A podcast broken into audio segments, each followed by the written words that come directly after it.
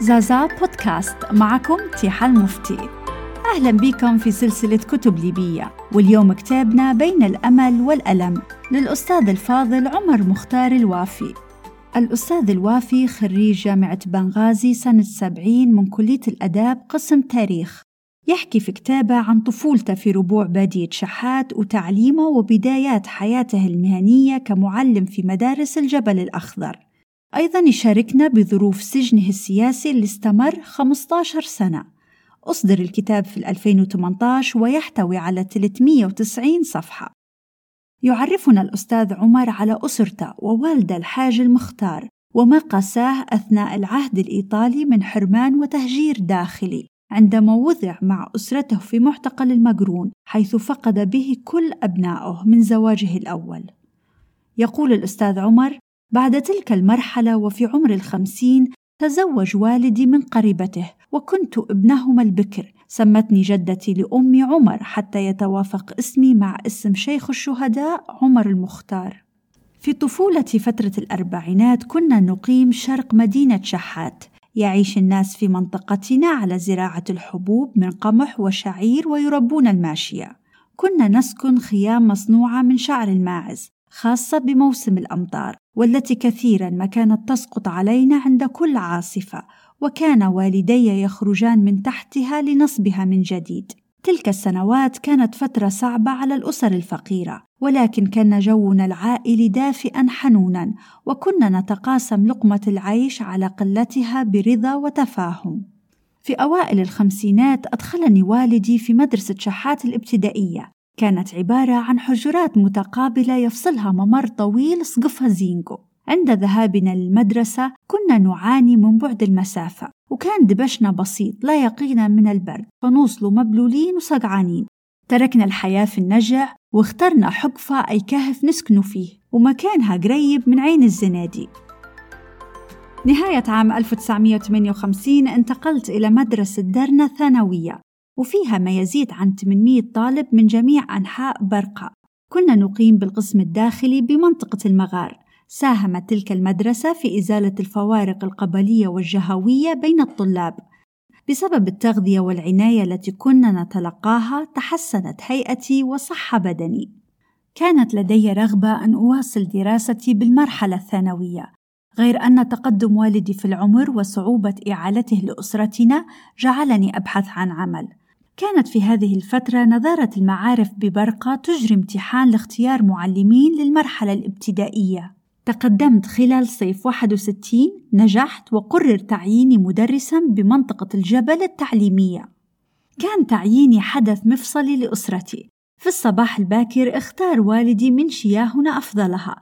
بعناها بسعر 3 جنيه واللي كان مبلغ كويس بأسعار زمان. شرينا بدلة وكندرة وقميص حيث هيئة المعلم مهمة ليحظى بالاحترام والتقدير. كان يوم 18 نوفمبر 1961 أول يوم عمل للأستاذ عمر في مدرسة الحنية الابتدائية مدرس لسنة ثالثة ويحكي لنا في الكتاب يومياته في تلك القرية الساحلية الصغيرة. يقول الأستاذ عمر بعد شهرين استلمت مرتبي كان 12 جنيه في الشهر وبمجرد ما استلمته توجهت لمتاجر البيضة وشريت كسوة جديدة لكل أفراد أسرتي كما اشتريت ما يلزم لإقامة وجبة فاخرة لتلك المناسبة وأعطيت أبي مبلغا ماليا كانت فرحته به لا تقدر.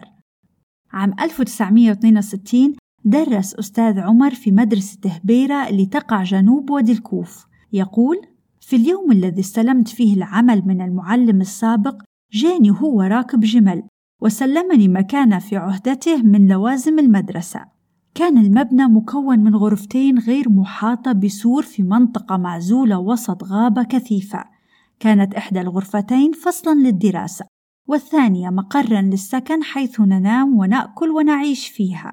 في المدرسة حوالي 30 تلميذ وتلميذة بأعمار متفاوتة والعمل معاهم سهل وممتع. كان بالمدرسة ثلاث عمال يقومون بأعمال النظافة وإعداد وجبة الإفطار اللي كانت توفرها الدولة للتلاميذ.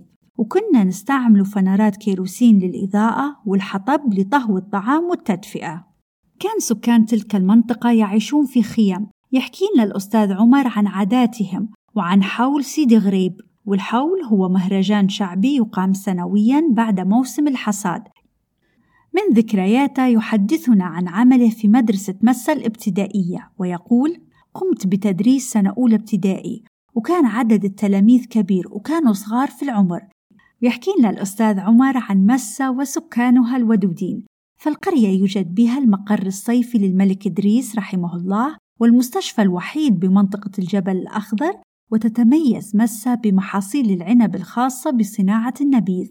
والتي تورد لمصنع الخمر بالبيضة كان ذلك يشكل مفارقة حيث أن البيضة هي مركز للحركة السنوسية المحافظة.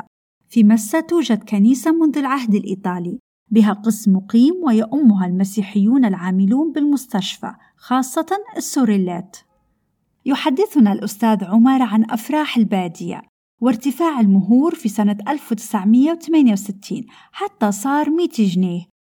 وزواجه من السيدة الفاضلة والجميلة أريد نصيب. وفي جزئية أخرى يحكي الأستاذ عمر عن تداعيات خطاب زوارة والإعلان عن الثورة الشعبية سنة 1973 يقول يوم 17 إبريل 73 كنت في مدرسة اليقظة الابتدائية بالبيضاء. عند الساعة العاشرة أخبروني أن هناك مجموعة من الأشخاص يطلبونني في الخارج. وعندما خرجت تم اعتقالي يحكي كيف لفقت له قضية التنظيم اليساري بقصد قلب نظام الحكم في بداية الاحتقال يقول: قابلت شخصيات تركوا في نفسي انطباعات لا تنسى، من أبرزهم الشاعر الكبير محمد الشلطامي، الذي ارتجل في أحد الأيام بيتا لم تخطئ في استشرافها للمستقبل. الأفق أقتم ما يكون، وأنا أحدق من بعيد. في تلك الفترة أهلي كانوا يحجبون عني أحوالهم التي ساءت، فظروفهم كانت الهاجس الذي لزمني طيلة فترة سجني.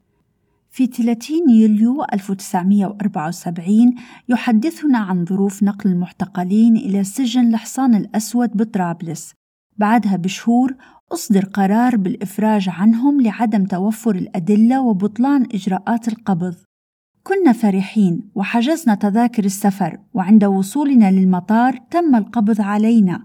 وحين احتججنا بالإفراج القضائي ردوا بأن القضاة هم أيضا سيتم احتقالهم معكم. عدنا لزنزنتنا ولم يكن أمامنا إلا المواجهة بشجاعة وثبات. تحدث عن محاكمة ثانية حدد فيها تاريخ 19 فبراير 1977 موعدا للنطق بالحكم. وقيل لي أنه متبقي لدي عدة أشهر من مدة حكمي. سأكملها في السجن الكويفية ببنغازي. ولكن عندما وصلت مع بقية المعتقلين قال لنا مدير السجن إن الرسالة المرفقة معنا بها أحكام بالإعدام والسجن المؤبد. كانت خيبة أمل كبيرة لأهلنا ولم تعد الصدمات تؤثر فينا من هول معاناتنا. أيضا يشاركنا الأستاذ عمر عن نقلهم بالأتوبيس لطرابلس ليلة 28 6 1980 حيث حجزوا في قسم المحقرة أي قسم التحقير في الحصان الأسود. يقول عانينا خلالها الأهوال. لم نرى في تلك الفترة ضوء الشمس وتمادوا في الاستبداد والوحشية.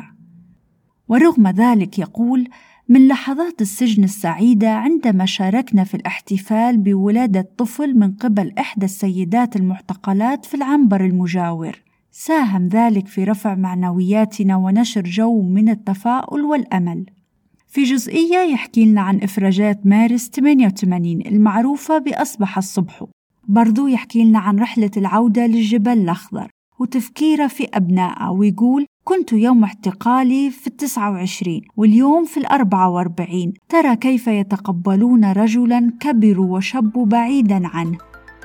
بين الأمل والألم يسجل يوميات مدرس طاف القرى والبلدات في سبيل التعليم والنهضة المعرفية ويوثق 15 سنة سجن مع رفاقه كأبناء خنفر والهنيد والمفتي والشلطامي. يحكي عن 7 أبريل وقضية الأبشات واتحاد الطلبة. يقول إن النظر في تاريخنا الوطني مهم ومفيد لاتخاذ الدروس والعبر خاصة في أزمنة الأزمات والنوائب وينهي كتابه بجملة وبداية جديدة مع الحياة. تمنياتنا له بدوام الصحة وطولة العمر. للمزيد تابعوا صفحتنا على الفيسبوك زازا للثقافة والتنمية. دمتم بخير ولحلقة أخرى.